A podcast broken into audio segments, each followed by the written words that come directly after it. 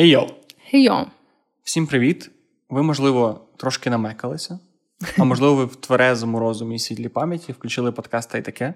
Подкаст про усвідомленість, людські стосунки, сіські піськи і трошечки приправлено філософією зверху. Да, сьогодні ще трошки приправлено спиртними напоями. Спиртними напоями. ну, не ми приправлені спиртними напоями, але е, можливо, ви, а можливо, не знаю, можливо, і ні. Але Дуже це все сумно, якщо. Ну, не знаю, я не знаю. Сумно, напевно, якщо ви напилися і слухаєте наш подкаст. Напевно, це найкраще, що можна робити в алкогольному стані. Не найгірше, але Я, до речі, не знаю, чи я колись слухала подкасти, коли була п'яненька. Може, хіба по дорозі додому. Так, але так, знаєш, більше, типа, просто або якось ненавмисно, я не знаю. Ну, Не ненамисно. У мене не було такого. Якщо ви п'яні слухаєте наш подкаст, раптом, раптом не знаю. Напишіть, будь ласка, коментар. Але так, щоб ми розібрали його, добре? Так. Так, щоб не було цього, типу. Ем, з вами сьогодні, як завжди, я, Вероніка, технікал райтерка, документейшн менеджерка і людина, яка нейтрально ставиться до алкоголю. І я Джек. Кон... Ой, я забув, хто я. Продакт менеджер, блогер і людина, яка боїться алкоголю. Боїться алкоголю. Я, е, в мене така тривожна прив'язаність до алкоголю. Я би це Ой, так назвав.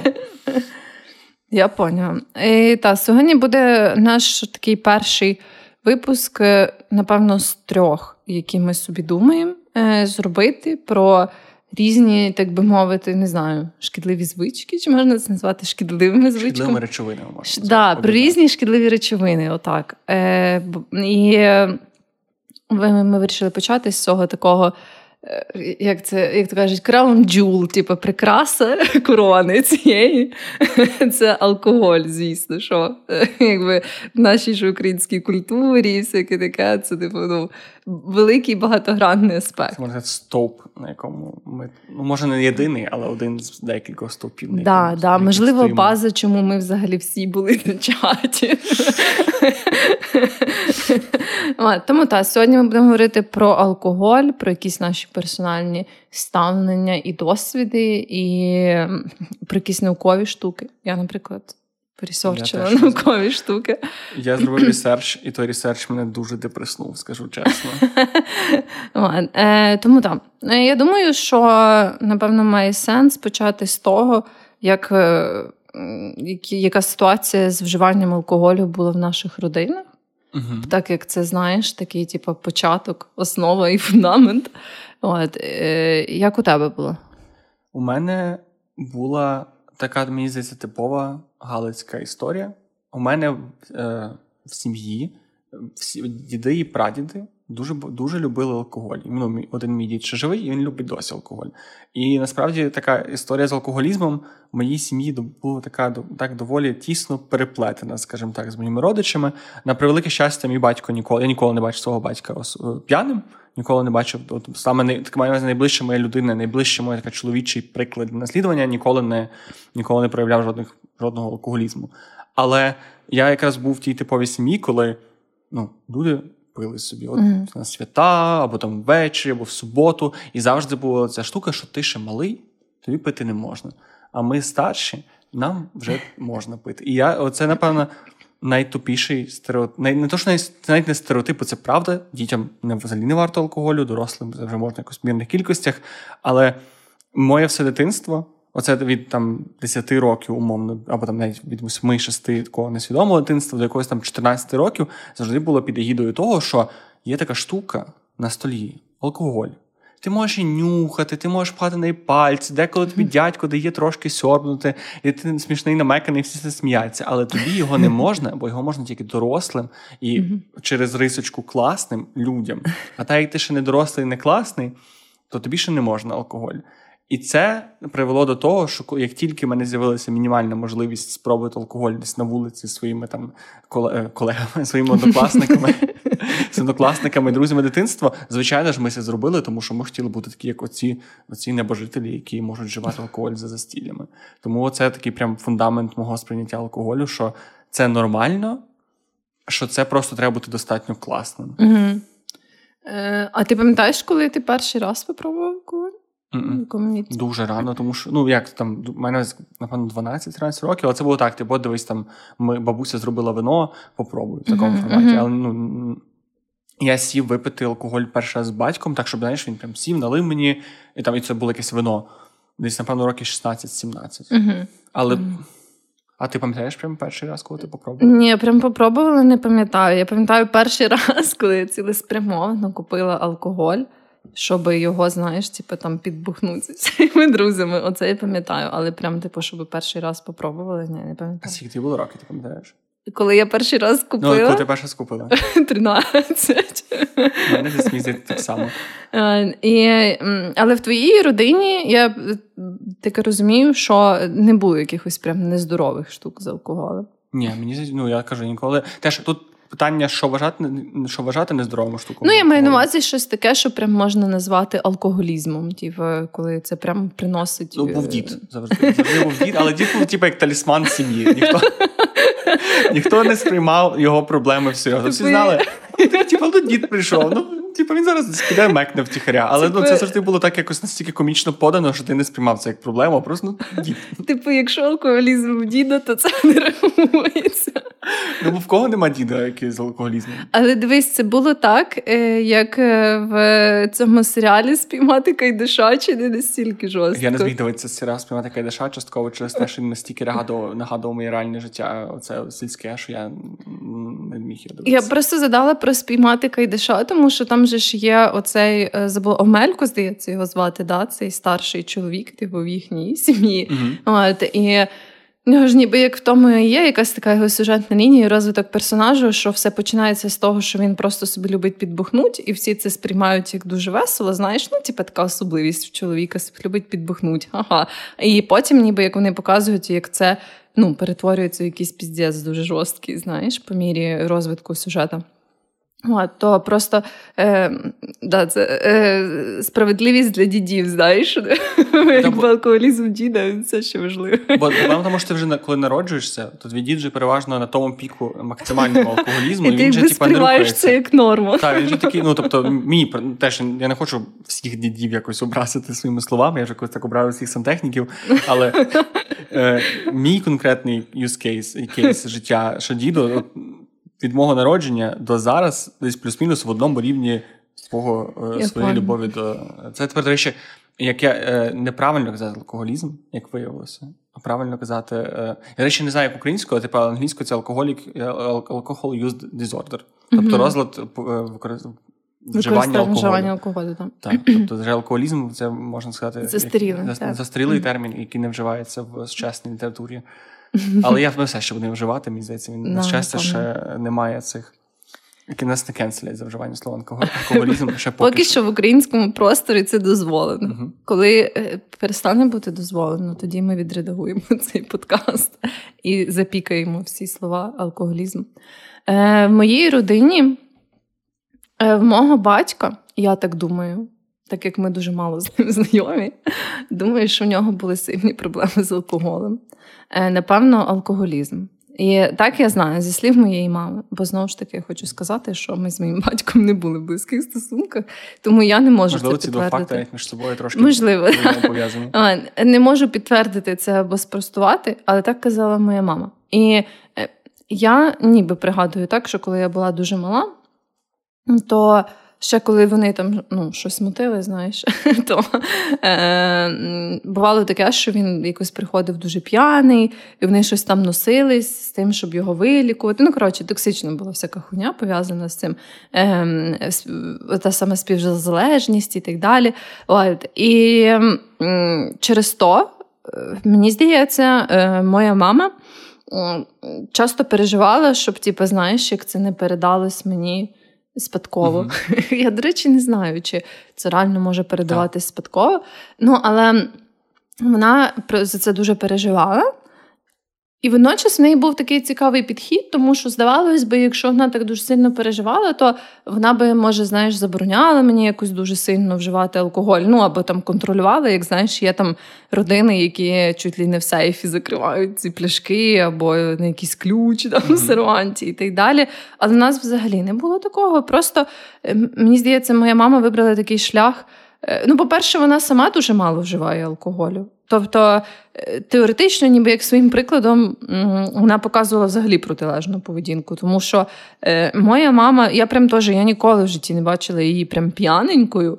Ну, максимум, знаєш, там вона може випити собі, там, не знаю, стопочку якоїсь наливки чи uh там келих шампанського. Тобто вона вживає алкоголь, але прям ніколи я не бачила її саме п'яненькою. знаєш. Тобто, е, навіть на якомусь там застіллі, ювілеї, ще uh щось ніколи.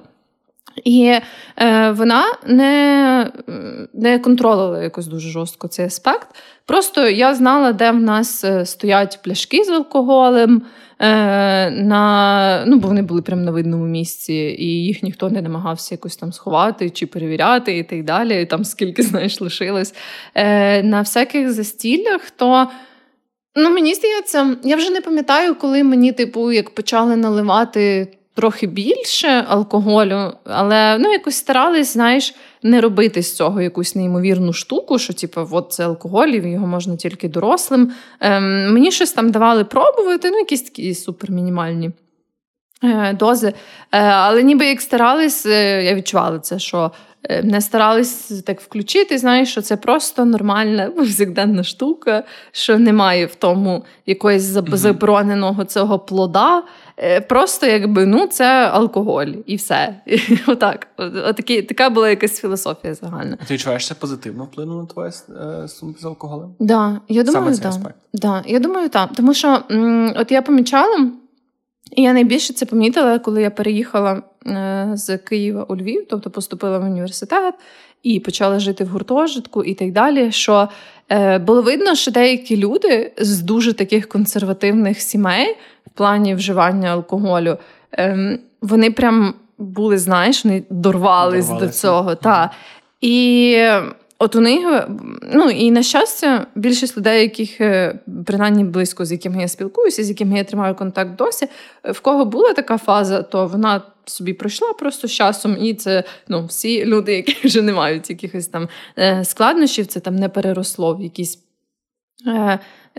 Як це Ну, порушення да, порушення алкогольної поведінки? Да, алкогольної поведінки, okay. не знаю. А, Ну, коротше, не переросло в якісь проблеми серйозні. Але було видно, що в них був цей фактор того, що от, нарешті можна, нарешті, нарешті можна. І в мене такого не було. Ну, тобто, ясно, що я не сильно вміла, якби не те, що контролювати цей аспект, але багато в чому е, алкоголь слугував як такий соціальний лубрикант. Знаєш, коли ти там, наприклад, знайомишся з якимись сусідами по блоку. Ну, в нас була така культура в гуртожитку бухання. Uh-huh. І якби ти там заселяєшся, йдемо ти побухаємо. Типу, там ти знайомишся з новою сусідкою, давайте вип'ємо. Знаєш, всяке таке.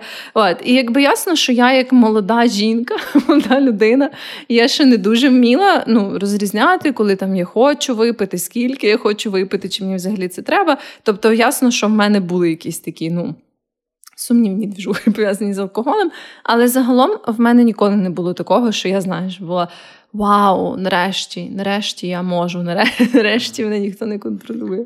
Ну, у мене оце нарешті мене ніхто не контролює. Взагалі ця фаза. Мені здається, що у дуже багатьох людей, принаймні з ким я стикався, з ким я спілкувався на цю тему, все-таки був цей період, коли не можна, не можна алкоголю, ось можна алкоголь, а потім вже знаходиться якась більш-менш здорова здорова норма. І в мене цей період, коли нарешті можна, почався от якраз 14-15 років, це якийсь там, можливо, навіть раніше. Я зараз аж я коли ресерчив е, загалом науковий, наукові зараз якісь дослідження того, як алкоголь впливає на мозок, на дітей і так далі. Я знаходив інформацію про те, що якщо ти починаєш більш-менш регулярно вживати алкоголь раніше 15 років, то це майже гарантована шкода мозку, шкода mm-hmm. розвитку мозку. Це ну тобто майже невідворотний процес. Звичайно ж там залежить від того, скільки ти там чи ти випив стакан вина, чи ти бухав кожен тиждень водяру з з, з дядьком, якимось за гаражами. Це звичайно різний цей, але саме те, що до кінця формування твого мозку десь там 18-20 рік, якщо ти активно випиваєш алкоголь, ти відчуєш це в той чи інший спосіб. Чи це або не скажешся на якісь ранні деменції, або на пам'яті, або на просто якихось інших проблемах. І тому я такий це читав і такий блять. А ти прям регулярно почав вживати? Ну, у нас просто був, ну я не знаю, напевно, ні. Але доволі часто, тому що у нас був момент оцем, саме з цим дорвалися, і в нас почалося все з чого. Що були нас, при тому, що у нас в селі супер легко продавали алкоголь в виділених місцях, які всі знали. Там, хоч мені здається, що це з садіка міг вибігти, взяти пиво, і тобі б його продали взагалі без питань в тих місцях. Е, Я казав, це потворно, хіба ядерні боєголовки не продавали. Вот. Е, хотів? А, і потім з нами, але з нами ми так були компанія молодших хлопців. Так як багатьох з нас були старші брати, і старші брати мали ще компанії, вони якось прив'язувалися, і в якийсь момент до нас прийшли старші хлопці, один конкретний старший хлопець, який такий сказав: дивіться, пацани, бо йому так розумію, не було з ким особливо випивати. І в нього теж не було алкоголізму, просто він любив собі випити, йому треба була компанія, а ми от молода компанія молодих хлопців. І він сказав: дивіться, є такий чарівний рецепт. Ви купляєте 2 літра Кока-Коли, виливаєте або випиваєте пів літра Кока-Коли, купляєте 0,5 коньяку, заливаєте Кока-Колу і виходите з Кока-Колою по місту. Ми можемо, ми навіть на екскурсії шкільні їздили днями, нас ніхто не ну, тобто це ідеальний лайфхак. Просто це було для нас от просто життя до і після. І от потім якось воно дуже сильно відкрило нам цю алкогольну чакру. І вже, типу, до 18, там, до 17 років, коли я закінчу універ, то я вже, типу, і ригав, і бачу, як мої друзі ригали, і ми вже це язики витягували з рота. І, типу, і було купа історій, де ми просто несли бездихання тіла наших друзів додому, і всякі такі історії. Ну, тобто такі типові трешові дитячі шкі... ну, Дитячі дитячі алкогольні історії. І потім я вже коли поступ... я просто пам'ятаю, що коли я поступив на перший курс, в мене вже взагалі не було. Я вже був такий, типу, мені досить. Мені вже просто, типу, я не хочу. У мене немає бажання більше пити, тому що, типу, тої херні мені було більше ніж. Тому що це був дешевий алкоголь, переважно. Це був такий максимально, ти взагалі не, не, не викупаєш типу, міри, ти не можеш зупинитися вчасно. да. Навколо тебе всі люди, типу, супер швидко п'яніють, завжди закінчиться тим, що хтось комусь прям погано, і це постійно, ти постійно ще приходиш додому, і ти ще можеш не сплитися перед, перед батьками. Я колись просто ем, ще мені, пощастило насправді, що мої батьки. Я не знаю, і до речі, не знаю зараз, як це оцінювати, чи це хороший аспект був виховання, чи поганий аспект виховання. Те, що я діставав дуже сильних піздюлей кожен раз, коли хоч натяк був на те, що я трошки випив, коли я приходив від друзів, і було видно, або я був трошки захмелілий, або ще, або ще щось. Це була проблема. Це класно було, коли. Ну, як виховна ціль. Єдиний мінус, що деколи, коли я приходив тверезий, я настільки боявся, що я получу піздлей, що я сам себе трошки, знаєш, мозок переклинювався, і я просто дістав піздлей з того, що я не зміг переконати людей, що я не пив, тому що я переживав дуже сильно. Мені здається, це не дуже добре стартає. але- Може бути, але ну воно мені допомагало якось, знаєш, хоча б боятися чогось і стримуватися, знаєш. Але в той час, але той час не було, не було можливості моїх батьків якось сказати мені, дивись, ну. Тобі то не треба. Але я би, напевно, не послухав. Тобто, от тут, тут такий детективний аспект. Я розумію, що типу, в той період це нам здавалося настільки прикольним і було настільки, от, типу, старші пацани, які це роблять, ми веселимося. Це прям такий угар, як в американських фільмах. Е, п'ємо ті штук, ту заборонену штуку, заборонений оцей плід, який батьки на засіллях п'ють. Ми супер, ми дорослі, ми класні люди. Тобто, будь-яка.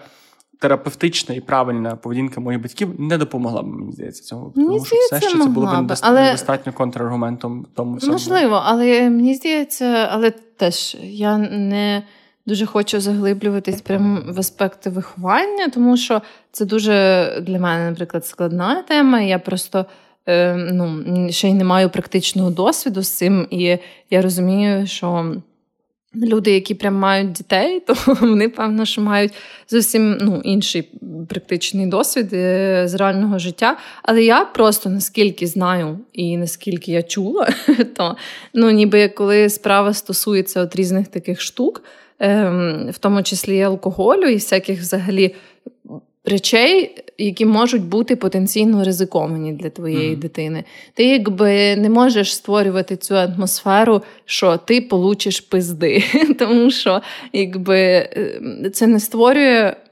Довірливі стосунки між батьками і дитиною. І тоді, ну, якщо вона буде відчувати, що вона не може поділитись чимось, це навпаки її е, схиляє в дуже велику кількість небезпечних ситуацій, тому що, наприклад, вона буде п'яна погано себе почувати, але не піде додому, тому що вона буде боятися, що батьки дадуть їй піздюлей, і може потрапити в якусь небезпечну ситуацію О. через це. Знаєш, У мене, знаєш, у мене батьки хадили це таким способом, що вони казали: дивись, який би ти п'яний не прийшов, ми тебе завжди приймемо і зрозуміємо. Але ти знав, що не дадуть тобі зранку. пизди. Але ти получиш пізди зранку так чи інакше, чи ти прийшов, чи не прийшов. Тобто в тебе, ну тобто, мене, мене було чітке відчуття, що я, якщо мені прям дуже погано, я можу піти додому, мені буде окей, але ну, тобто я ніби.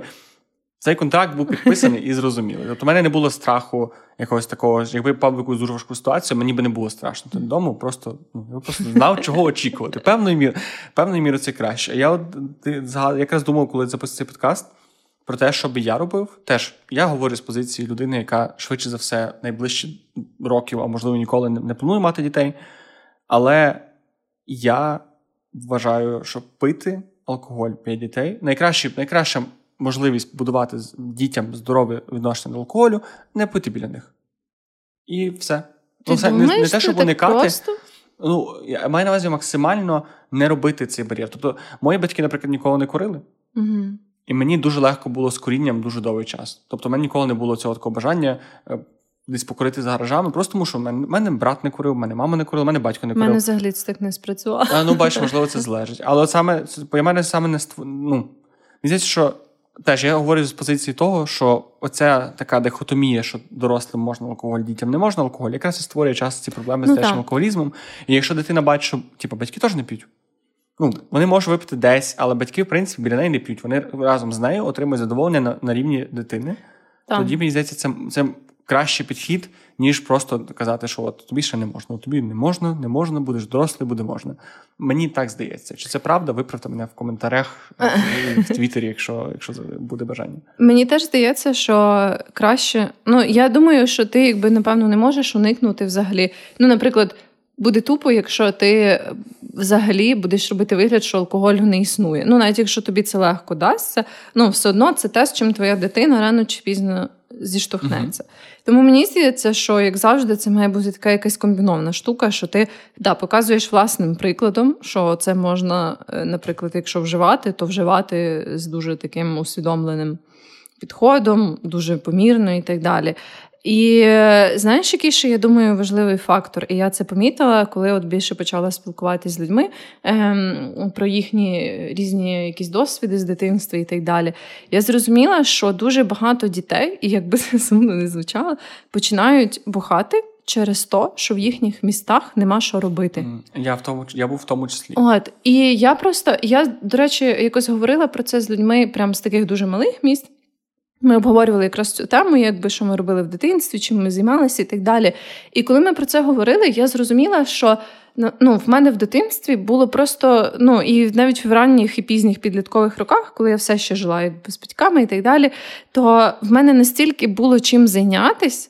В сенсі не просто там школи і вчити уроки, а от саме з прикольних штук. Ніби як е, я ходила в кіно, я ходила на ковзани, я ходила там на якісь штуки, події, які мені було цікаво, в якісь музеї, там в якісь штучки і так далі. І ну, я виросла в Києві. Да? В Києві було просто і зараз, і на той момент дуже багато різних штук, якими ти міг займатися, ну навіть будучи дитиною. І особливо враховуючи те, що моя мама, наприклад, ніколи не шкодувала грошей там мені на якісь заняття, які мені було цікаво попробувати і так далі. У мене, ніби як завжди, була купа якихось речей, які я пробувала, щось там для себе пізнавала і так далі. І навіть оці ще тоді нові досвіди з алкоголем для мене це була як одна з якихось там частин, знаєш. Uh-huh. Тобто не було. Але коли я говорила з людьми прям з супермалих міст. І це мені здається велика проблема маленьких міст і сіл в Україні, що в них нічого нема. Якби ну, якщо в місті там може бути кафе, хай може бути зал, да? маленькому, наприклад, українському, так мені здається. Але коли ти дитина, тобі не цікаво ходити в кафе, і що нас... не цікаво ходити в зал. Більше то у нас був зал, в який ми ходили, коли були малі спортзал. Він закрився за три місяці, там зробили клуб. Ну потім у нас не було ні одного кафе де ти могла прийти. У нас з'явилася одна піцерія, десь вже в такому більш-менш такому старшому підлітковому віці. І все, в нас навіть не було в нас навіть не було закладів, де ти міг прийти, посидіти, поїсти щось не алкоголь. Тобто О, да. в нас було тільки бари, тільки місця для дискотек, і все. Тобто, в тебе і я пам'ятаю, що були періоди, коли, наприклад, був дуже популярний цей стріт-воркаут, турнічки, всяка така mm-hmm. штука.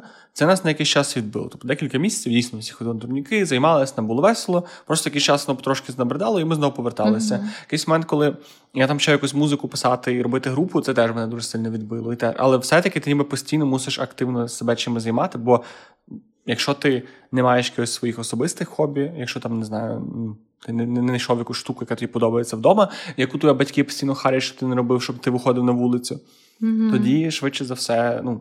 Це збільшує твій шанс е, якогось алкогольного досвіду да, в підлітковому віці. Я зрозуміла, що оцей аспект містобудування і цієї всієї соціальної урбаністики він насправді дуже сильно впливає на ці штуки. Бо ну я впевнена, навіть багато хто з цих е, таких моїх близьких або просто знайомих Е, е, коли ми говорили про це, вони казали, що там, знаєш, умовно, коли от там компік з'явився, то вже не так сильно знаєш, пили, тому що вже можна було, наприклад, якісь ігри побавитись uh-huh. разом і так далі. Ну тобто, я реально думаю, що дуже багато цих таких проблем з дитячим алкоголізмом це через те, що дітям ну.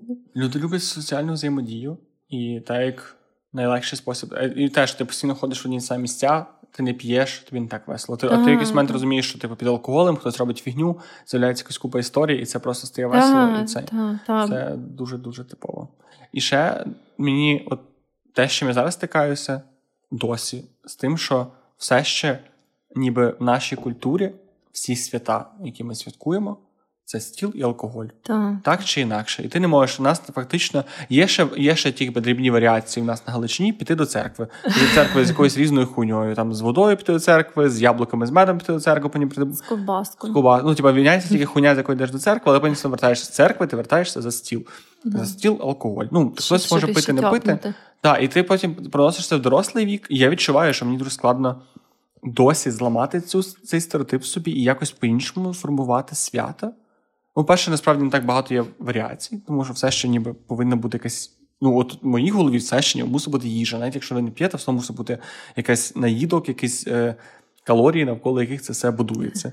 Я я все ще відчуваю, що от мені деколи бракує е, якогось такого розуміння, як по-іншому святкувати штуки. І це теж дитячого віку тягнеться в мене.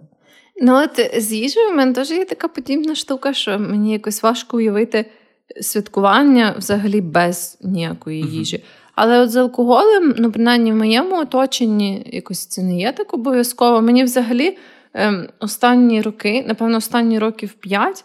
Я час від часу зустрічала там, наприклад, на роботі в якійсь такій компанії, де люди прям дивно себе відчувають, якщо вони не п'ють. Тобто, uh-huh. знаєш, от у мене було таке, що я спілкувалася з людьми на роботі, і в нас була така ніби як компанія. І завжди, коли ми збирались, ну, обов'язково ми мусили зібратись в пабі і обов'язково мусили випити. І я, наприклад, ну, уже на той час мені теж не дуже завжди хотілося випити. І Мене от напружує, коли є така атмосфера в компанії, або просто коли люди це сприймають як особисту образу коли ти кажеш, я не хочу там сьогодні пива, або uh-huh. не хочу горілочки, або ще чогось, просто не хочу пити. І е, я от дуже важко ладнаю з такими людьми, які чомусь починають тебе зразу вмовляти. І вони такі, та ладно, та давай, та по одному півасику, та давай, та чого ні. До речі, оцей мем по одному півасику. Знаєш, типу, коли кажеш, що давай по одному півасику, а потім закінчується тим, що ви були прям в п'яні в угарі, непонятно, в якому стриптиз-клубі, голі і всяке таке. Це реально не історія мого життя. І ніколи цей мем не здавався мені реалістичним. Ну, в мене, до речі, теж такого не було. Але теж мені здається, якщо ти ну, настільки не можеш втриматись від одного півасика, можливо, це ну. Щось говорить про Так, про це треба подумати. Я, до речі, Е, але тут це е, штука, яку я згадала, і яку я не перевірила, тому що я згадала її тільки зараз. Тому я хочу зробити дисклеймер, що типу, можливо, це не є якась наукова інформація. Ви ще перевірте, я перевірю потім. Але що ніби як є просто е, частково генетично, частково поведінково, ніби як тип людей, які легко можуть зупинитись в будь-який момент, коли вони п'ють. І це, наприклад, я у мене теж для мене цей мем максимально неактуальний. Я не, в мене немає такого, що я починаю пити пиво, і я така все значить, сьогодні бухаємо. Ні. Ну, типу, в мене взагалі такого ніколи не було. Бувало, що я перепивала, але ну, я собі зупинялась, просто, знаєш, наприклад, ще не дуже добре вміла зорієнтуватись і робила це надто пізно, або що, або там через якийсь соціальний тиск пізніше. Але ну, ніколи такого не було, що я прям починаю з одного пива і все, я вже йду в рознос, і я не пам'ятаю, що було того вечора.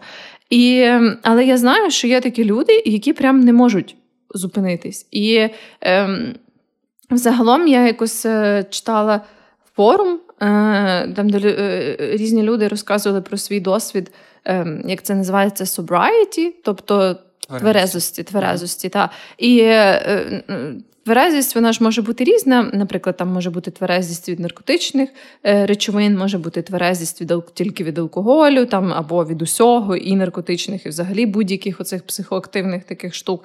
От. Але м, конкретно це було про алкоголь, і деякі люди писали, що от у них якось ніби так генетично поведінково було, що вони починали з одного пива і вони не могли зупинитись. Або там вони купляли собі, знаєш, оцей такий е, восьмиштучний пак. Пив, uh-huh. і вони просто могли не помітити, як вони його випали за один вечір. Я не уявляю собі, як це. Я... От, Але так. Я маю, от мене це, напевно, один з моїх найбільших страхів. Власне, частково, тому що я пам'ятаю історію своїх е, дідів, там, прадідів. Ну, по обох лініях, скажімо так, було багато людей, з якими мали проблеми з алкоголем. І я просто. Це мій найбільший страх просто не усвідомити того, що в мене ще може з'явитися залежність. Причому залежності бувають різні, тому що бувають такі, от як ти розповідаєш, коли вони. Е, по-перше, це генетично передається. Все, Всі матеріали, які я читав, що це є поведінкові фактори конкретно тебе, але дуже часто це дуже генетична штука, те, як алкоголь на тебе впливає. І, наприклад, е, що цікаво, що в азійських країнах дуже великий відсоток людей, які взагалі не можуть засвоювати алкоголь uh-huh. і п'яніти. Тобто вони одразу п'ють, їм одразу стає погано. Uh-huh. Тому в них набагато кращі, набагато менші рівні е, смертності, смертей пов'язані з алкоголем і так далі.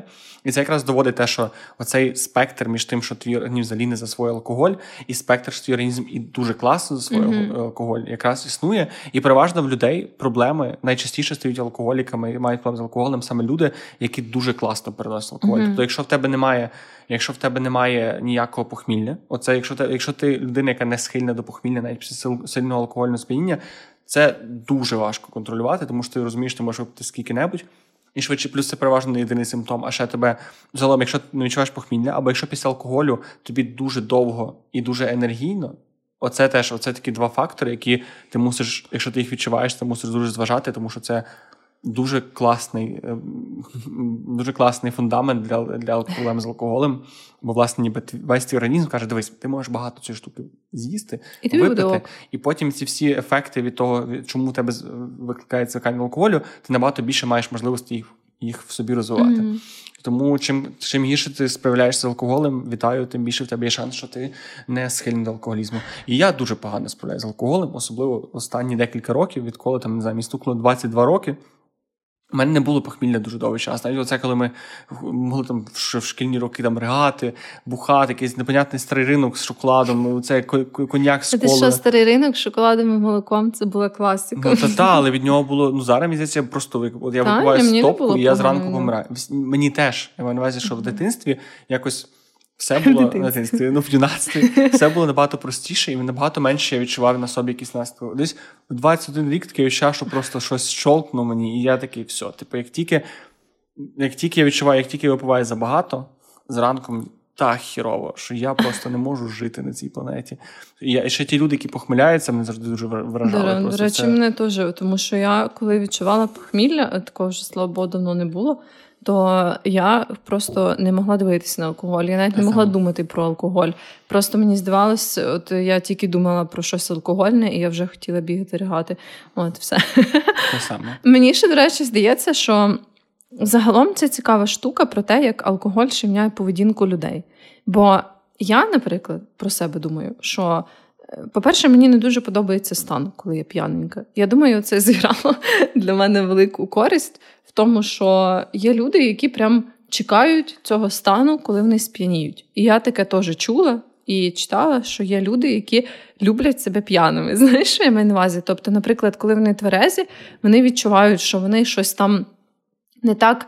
Активно говорять, не так якось смішно жартують і так далі. Дуже часто це якраз оця соціальна штука. А ніби як коли вони випивають, е, якісь їхні оці такі бар'єри трохи спадають, і вони вже ніби як їхні. Ем, вони вони вже знаходять себе і вони вже відчувають себе кращою версією. знаєш. Uh-huh. І в мене такого ніколи не було. І більш того, я взагалі не люблю цей стан, коли я п'яна. Ну, якби Я його теж уже трошки так е, туманно пригадую, але ще пригадую. І я не люблю абсолютно цей стан. Мені не подобається. Ну, я така людина, мені здається, що я ніколи не робила якоїсь прям відвертої хуйні конченої, коли я була п'яна. Тобто, це не то, що я там переживаю, що я не знаю, когось ображу, чи когось відпіжу і так далі. Але е, бо є і такі люди. Ну, Я Ой, дуже багато. я зустрічала таких людей, які прям реально мутять якусь ібейшу хуйню, коли вони вип'ють. У мене такого не було, але я не любила цей стан за те, що ну. І коли я вже так нормально випила, не просто чуть-чуть, то мені настільки важко формувати свої формулювати свої думки. Мені важко, ну елементарно, знаєш, це координація, що ти йдеш, і ти розумієш, який ти повільний, і як тобі там важко навіть mm просто якусь кнопку нажати, щоб двері відкрити. Оце ти там щось спробуєш дістати з своїх е, кишенів, те все випадає. Ну, от мені оце не подобається. Мені, я речі, це не теж. люблю. Оце як оце все починає плавати і. Так звані Е, вертольот.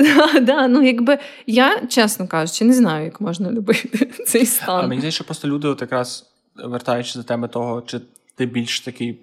Боже, предосположений, маєш більшу схильність до алкоголю. Mm-hmm. Мені здається, що якраз цей стан цих людей набагато менше, не більше включається цієї такої енергійності від алкоголю, ну, а менше можливо, такого. Да. Бо я теж я у мене недавно були два сценарії, дуже схожі з алкоголем задіяний, коли це була якась там вечірка, на якій було багато алкоголю. Я ще мені почало так, що в лапках почало, що я був голодний там і там.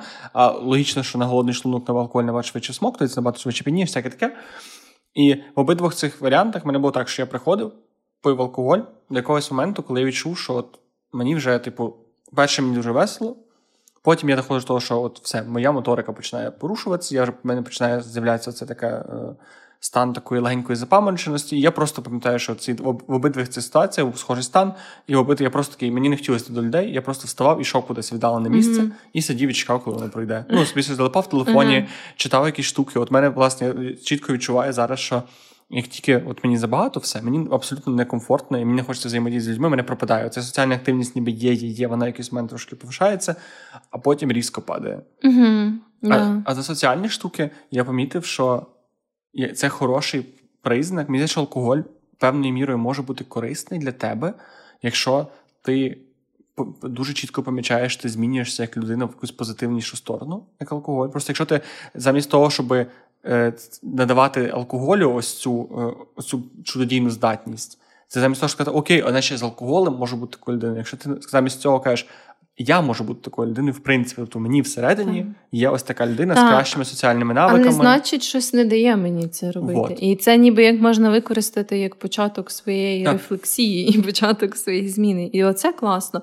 Але там мені здається, що Е, використовувати будь-які речовини, бо не тільки алкоголь використовують як оцю таку соціальну лубрикаційну штуку, це не не дуже хороший знак. Ну, якби якщо. І знаєш, я теж про це думала в такому ще ключі, що. Раніше, коли я була молода і наївна, я любила е, оцей момент, коли на якійсь п'янці у вас починаються душевні розмови. Знаєш, душевні розмови. Оце ви відкриваєтесь і так далі, і щось починаєте обговорювати, якісь е, глибинні свої ситуації і складнощі.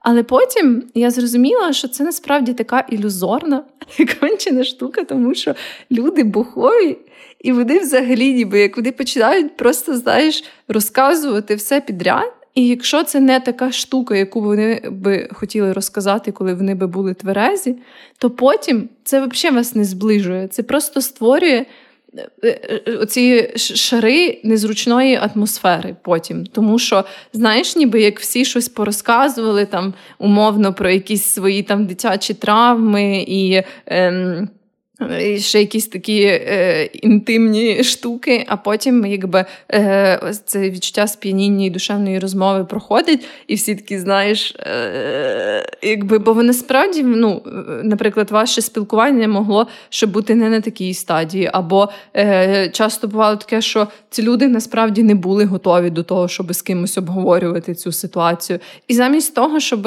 реально класно це обговорити, знаєш, коли, наприклад, е, ти відчуваєш відчуваєш, що в цієї людини щось там є, якийсь досвід, який би міг бути для тебе корисним, або тобі хочеться поділитись тим, як в тебе там була якась складність з чимось, і ви собі так відкриваєтесь і обговорюєте це, ви все це робите усвідомлено. А тут, ніби це як так форсовано, ви це все зробили, обмінялись, типа душевно поговорили, але потім ну ви ніхуя не винесли з. Ну, це так дивно, що алкоголь обростає такою кількістю дивних міфів про себе, абсолютно неправдивих. Це от те, що алкоголь е, робить тебе веселішим. Угу. Е, абсолютно неправда. Це буквально протилежно. Так само, як те, що алкоголь зігріває, і те, що алкоголь знімає стрес. Всі ці три факти правдиві з великим великим але, що вони це роблять ілюзорно і тільки так так, що потім ти розплачуєшся зовсім іншим штуками. Так, бо ніби як алкоголь просто седативно впливає на так. тебе. Тобто він просто притуплює твою роботу мозку, притуплює твою цю прифронтову куру передню. Типу, ти знімаєш певні зажими соціальні. Тобто твій мозок просто втрачає енергію. Він, типу, його депресує, він втрачає енергію на те, щоб якось коригувати свої соціальні взаємодії і відкривається. Але в той час ти не можеш ні продуктивно комунікувати з людьми, тому що ти буквально тупієш. Тебе mm-hmm. ти, ти не можеш емоційно відчувати, тому що ти ну твій мозок не може відчувати саме емоції, тому що він максимально задавлений. І я відчув, що під час моєї депресії мені повертатися з алкоголю, мені алкоголь не те, що не допомагає. Тобто мені мені з моїм антидепресантом можна було вживати алкоголь, тому мені деколи це робив. І я відчував, що мені він типу, от мене я, я доходжу до якогось рівня взаємодії з людьми класно, коли починаю відкриватися, починаю говорити з людьми. Е, починаю якось від, виражати свої щирі емоції, потім п'ю-п'ю-п'ю, і в мене це вирубається, тому що це mm-hmm. заміняється таким, знаєш, а, бля, я тут, от, у мене там. Mm-hmm. ну. Тобто ти перестаєш емоційно говорити, ти говориш ніби факти, до яких немає ніякої емоційної прив'язки, які створюють враження, що ти відкриваєшся. Але по факту ти просто пиздиш. Просто та, типу, тому, та. що тому що ти не можеш закрити свій язик, і тому що ти Та ти просто ляпаєш. Просто так, ля... О, ляпаєш найкраще слово. І в цьому немає якби ніякої цінності, тому що ти не вкладаєш в це цінність. А інша людина, особливо якщо вона теж п'яненька, вона і теж в це не може вкласти цінності. Тому по факту це просто обмін такими словесними ляпами. Але наскільки це зараз очевидно в нашій розмові, але наскільки протягом всього мого життя ну мені я відчуваю, як культивувався цей стереотип, як як так, алкоголь, так.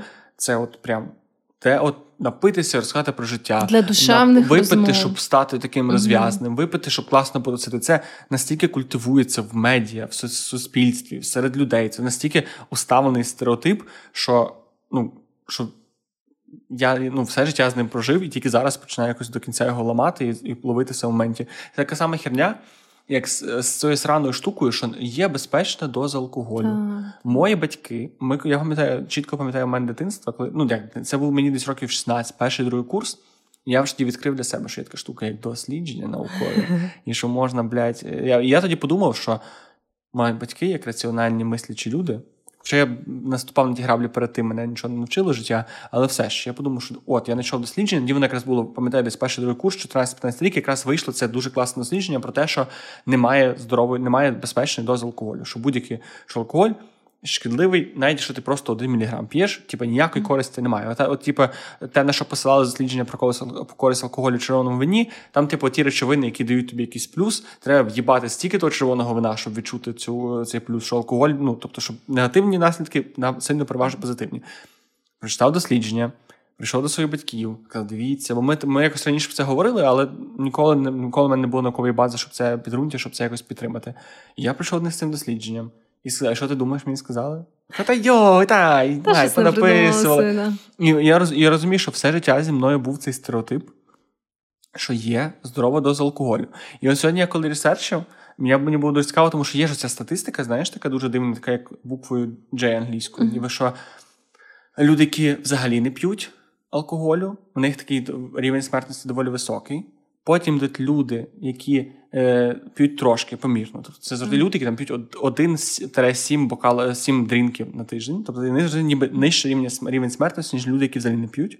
А потім воно собі йде вверх. uh І це той графік, який я завжди пам'ятав, який я часто не бачив на телебаченні, всяких там ну, каналах, про які говорили.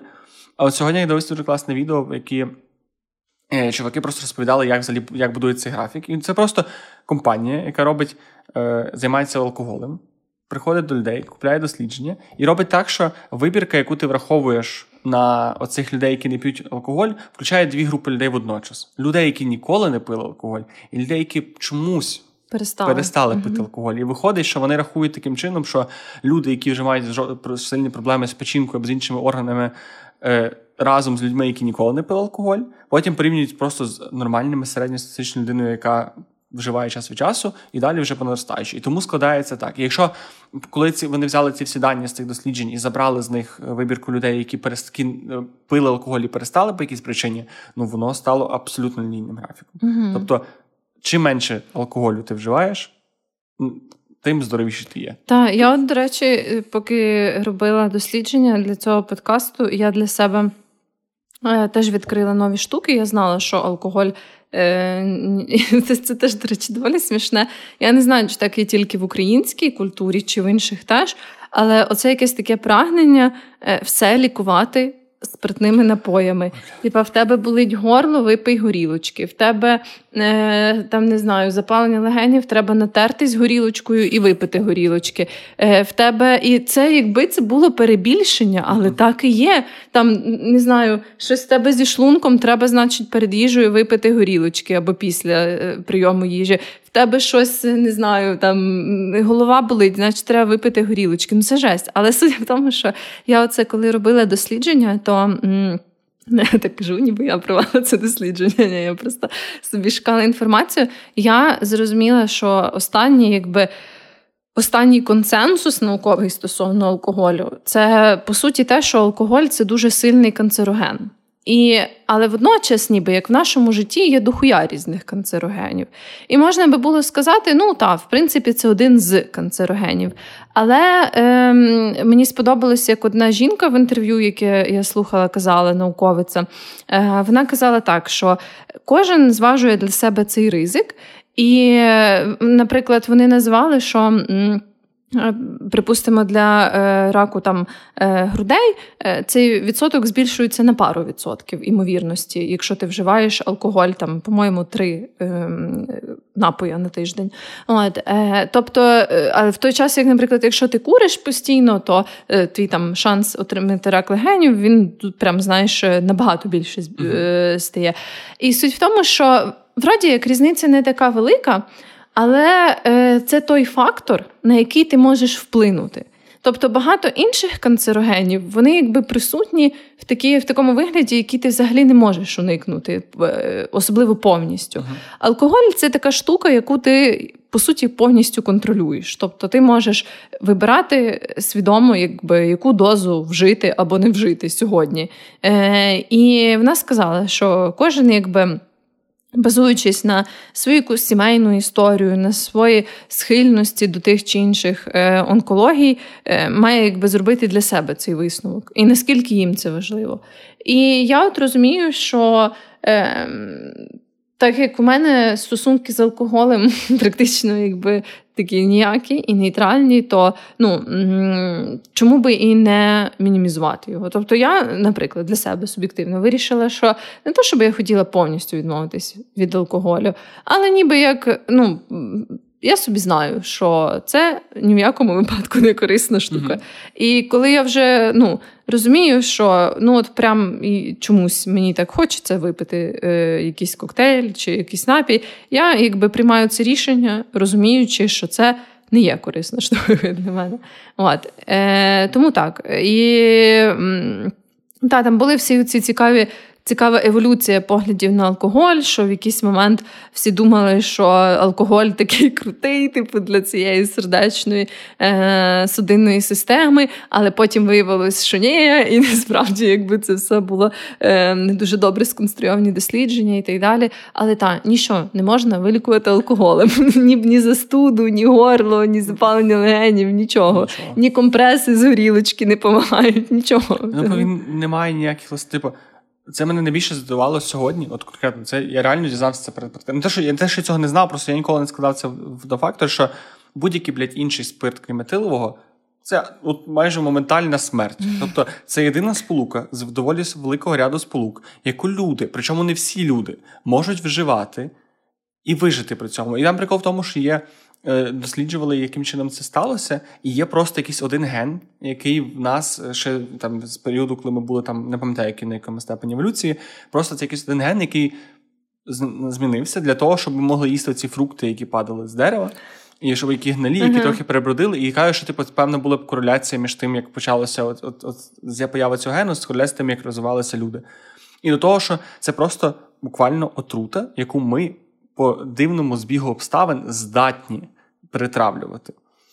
І все. І там це немає, це, там немає ні харчової цінності, немає ні якоїсь здоров'я. Тобто, це суто, ти, ну, якщо ти не можна ідеалізувати алкоголь, мені здається, доки ти вважаєш це дійсно просто отрута, яку ти свідомо себе вливаєш, mm-hmm. тоді це робиться. Дає тобі можливість робити це свідомо. Як тільки ти починаєш оцю штуку, що ну а одне вино добре, а це інше класно, а мені треба соціальні штуки. І от для себе я доходжу до висновку, що я вживаю алкоголь тоді, коли мені смачно цей алкоголь mm-hmm. вживати. От коли це вживання алкоголю заради його смаку, це самоціль. Тобто, якщо я хочу напитися, якщо я не знаю, хочу бути більш соціально розв'язаним, я стараюся його уникати. У мене не завжди виходить, відверто кажу, але от такий якийсь для себе бенчмарк того, що смак для мене найважливіше, тому що це єдина раціональна причина, чому ти можеш вживати алкоголь, ну, та. яка не веде тебе до цього. І ще от за рахунок, от мене так лякає алкоголізм, в принципі, і те, і те, що ти можеш в нього скотитися от просто так плавно, ти можеш навіть цього не відчути, а потім ти якийсь з мене стоїш в супермаркеті, і до тебе говорить пиво, і таке купи мене. Чого ти мене не купляєш?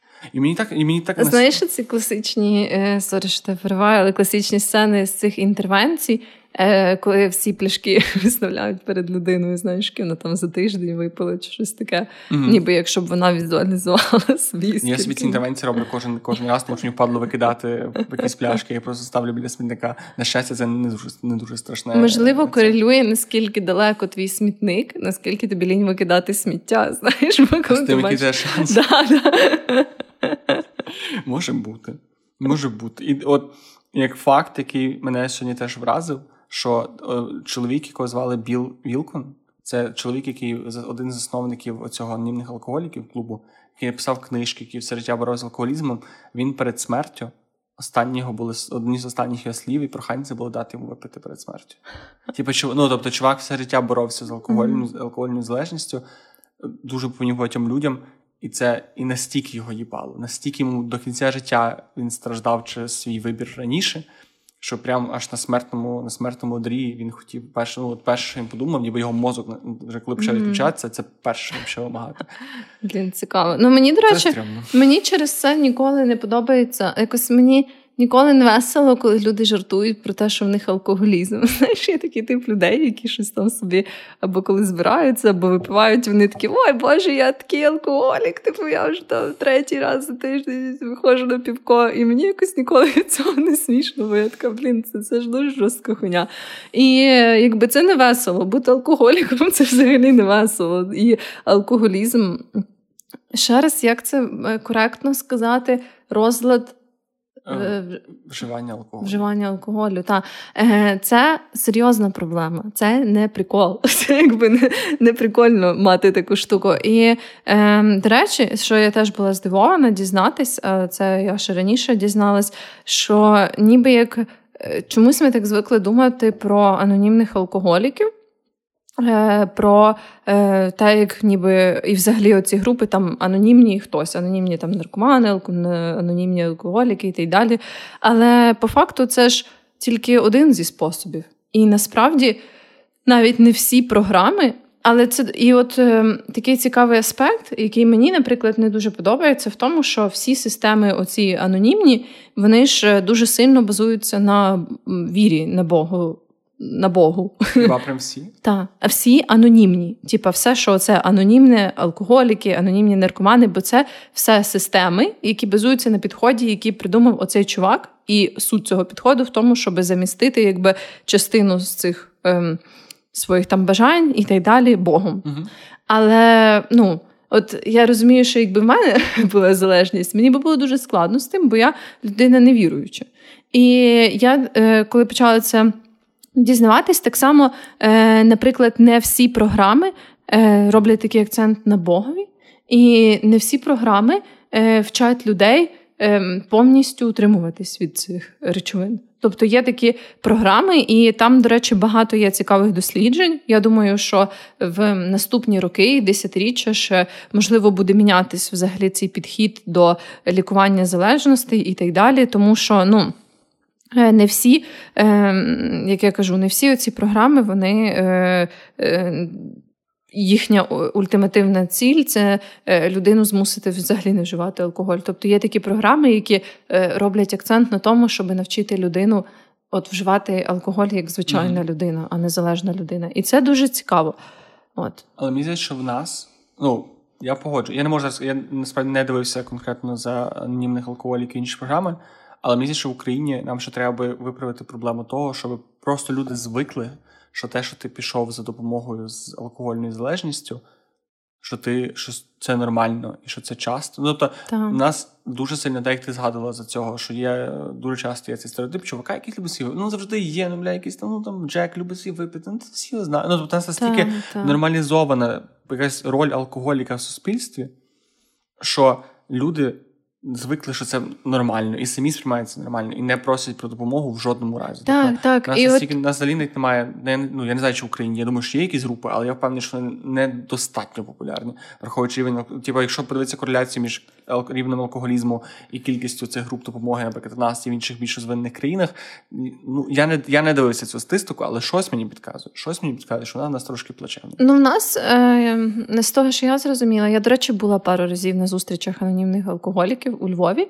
І ем, ну, це я приходила з однією своєю подругою для того, щоб її підтримати. Бо вона приходила туди для того, щоб для себе щось поміняти в тому плані, як вона ставиться до алкоголю. А я приходила просто її підтримати. І там так можна було на цих зустрічах. Там ну це не дуже анонімно з боку. Ну, вони там не є акцент такий на тому, що ти можеш прийти туди тільки, якщо в тебе є якісь проблеми. Тобі ну там навіть немає.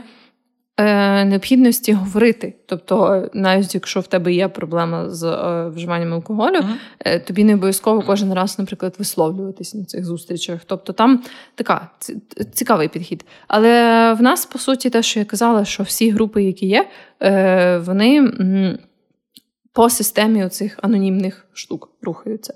Що, можливо, може бути навіть трохи застарілий підхід.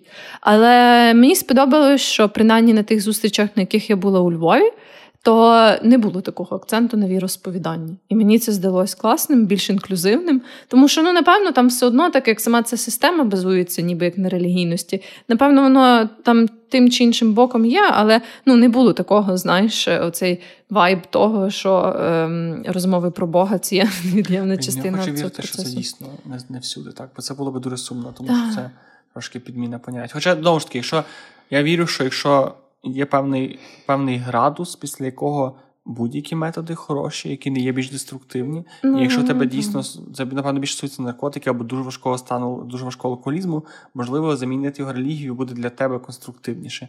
Але я погоджую, що це все-таки тема, яку варто краще, тому що там, де релігія, там трошки затуманюється науковий підхід, і часто я думаю, що це заважає реально шукати найкращі терапевтичні способи. Але це вже треба більш глибоко, напевно, та, саме цю тему копати. Так, і загалом, от і теж я думаю, що оця штука, що ти казав. Е, про людей, які всі звикли, ніби що вживають алкоголь. Я теж дуже часто це помічаю, бо в мене було таке, що я питала когось там з знайомих або друзів якоїсь людини яка, на мою думку, ну прям дуже сильно якось так специфічно вживає алкоголь. І дуже часто вони не сприймають це серйозно. Вони такі, якби, ну да, це там, знаєш, ну це ж Ігорко. Він завжди такий. Та, та, завжди такий. І якби я розумію, що всі до цього звикають. І, ну, наприклад, якщо в тебе є якийсь друг або подруга.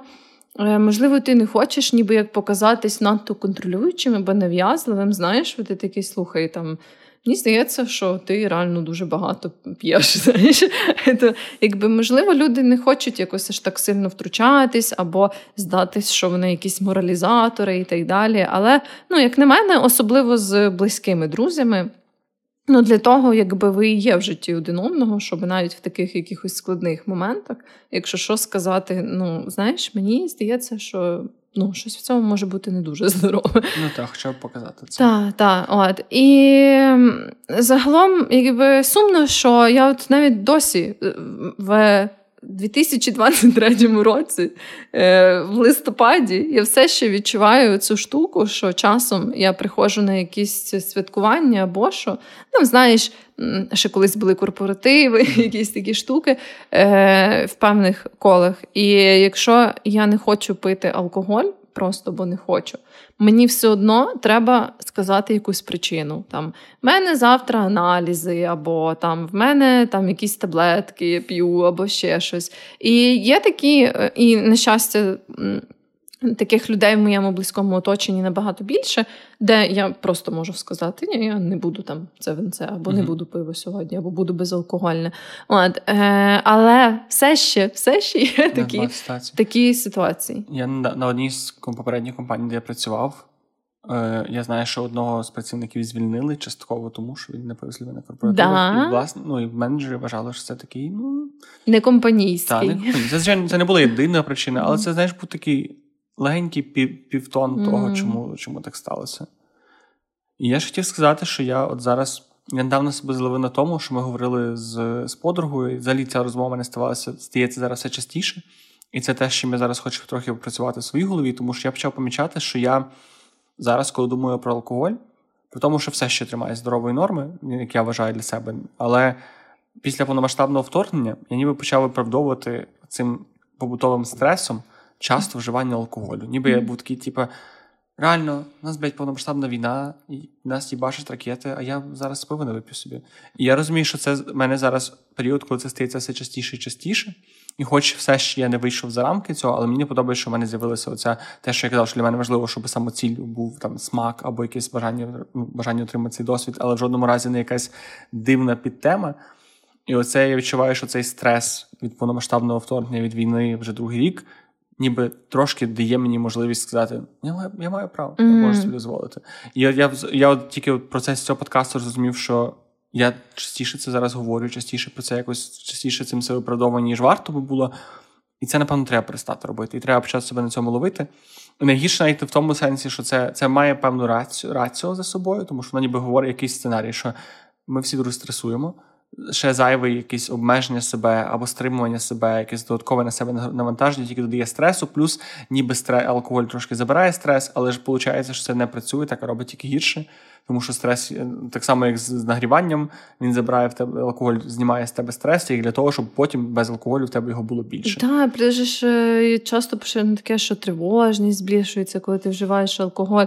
Так само фізичний стрес це додає, тому що твій організм, якби і так від психологічного стресу страждання, а так ти ніби ще додаєш більше фізіологічного стресу, щоб він ще йому було чаще. Да. Якби. І от це ж просто знову ж таки ми вертаємося до до самої ідеї, що наративи про алкоголь надто оптимістичні, mm-hmm. надто компліментарні. І якщо ставити собі за основу те, що це. Отрута, яку ти вживаєш просто коли ти хочеш вживати, а не що це ну добре, це мій соціальний лубрикант, це моя розвага, це мій антистрес. Тобто, як тільки ти починаєш ставити собі оцю базову е, функцію алкоголю вище за оце, що ну, що її не існує, що це тільки негатив, тоді, мені здається, це веде до всіх інших проблем. Якщо ми, як суспільство, консолідуємося в тій ідеї, що ну це хуйня. Добре, ми це робимо, але ну це хуйня. І немає ніяких виправдань, немає ніяких побічних ефектів, немає ніякого позитиву. Є, можливо, класний смак, але типу, це все. Мені здається, тоді це дуже класно. Нам, нам може зменшити кількість всіх проблем. А це і смер і смерті під під дією алкогольних речовин, і смерті через людей, які е, які вживають алкоголь, і смерті від раку і інших захворювань, які провокують. Ну, тобто, типа хуйні дуже багато. Тут прям mm-hmm. можна рахувати до завтра, скільки всього хірово стається з алкоголь. І можливо, таким, можливо, наш подкаст буде е, краплею цього е, спирту в бочці мене. Не знаю. Не знаю, Краплею спирту. Краплею спирту в бочці меду. До речі, я хотіла сказати, що е, я найбільше не маю поваги до людей, не маю ще нуль, мінус поваги до людей, які випивають і сідають за кермо. Оце просто наступний рівень. Цього піздіця. Тому що коли ти ще приймаєш е, рішення свідоме чи несвідоме ставити якби себе в небезпечну ситуацію, коли ти п'яний, то добре, типу, принаймні ти е, дієш ніби як в межах свого життя і здоров'я. Але коли ти п'яний сідаєш за кермо, ти якби не тільки себе наражаєш на небезпеку, ти наражаєш всіх учасників цього дорожнього руху на величезну небезпеку. І це, як на мене, надзвичайно безвідповідально і надзвичайно хуйово. І Дуже так робити погоджуюсь. взагалі не треба. Дуже погоджуюсь. От. Е, тому там е, в цьому е, потрібна модерація, а з алкоголем особливо усвідомлене ставлення, розуміння того, що це не є корисна штука. Норма це нуль. Та, та. А далі вже дивіться, як вам. Якби здорова норма це Так, нуль, здорова норма Так. це нуль. А там уже кожен вибирає для себе. Що, я так я думаю, що люди, які прийшли з нас слухати сьогодні з бокала вина, цей бокал вина поставили і відклали трошки далі. І я сподіваюся, я би хотів, я би хотів, я, можливо, ми трошки мор- моралізнули частково, але оце, це, мені здається, краще, це кращий підхід, ніж намагатися це якось виправдовувати. Тому Мгм. дякуємо, що були з нами. Можемо переходити до рекомендацій. В Тебе на мене не алкогольна рекомендація. на що. А зараз казати, я раджу Мартіні якийсь. Апероль шприц, дуже Ні, це, це, класний вони з Росії коктейль. вийшли, так що про шпіц не раджу.